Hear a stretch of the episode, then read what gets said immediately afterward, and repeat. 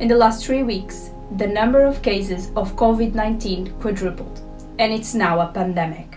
The virus has already overwhelmed China, South Korea, Iran, and Italy.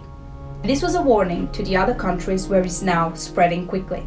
Coronavirus is now in more than 100 countries. We can no longer stop the spread, but we can slow it down. We just need to act right away.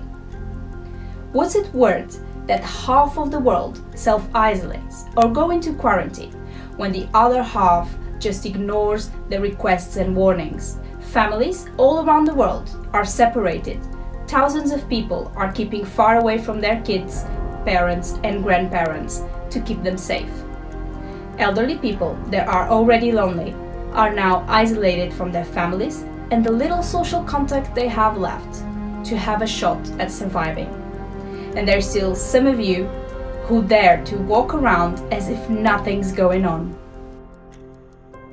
Nurses, doctors, and healthcare workers are risking their lives every time they step foot in a hospital. They're working seven days a week.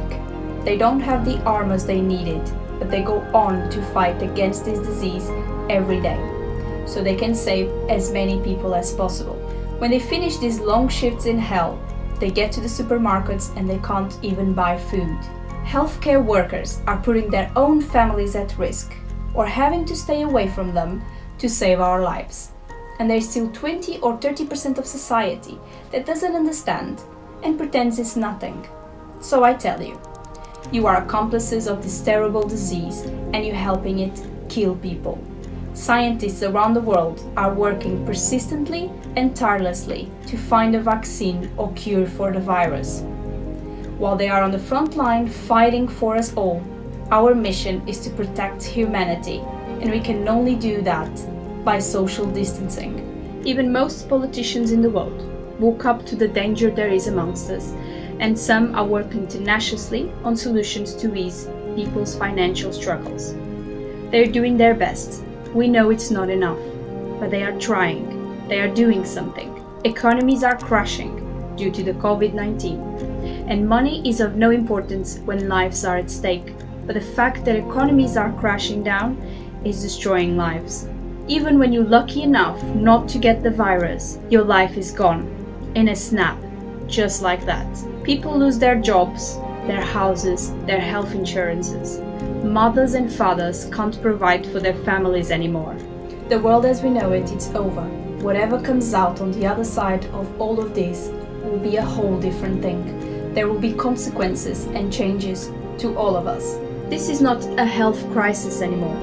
This is a health economic, political, financial, social, cultural, commercial crisis. This is not a war. This is far worse than a war.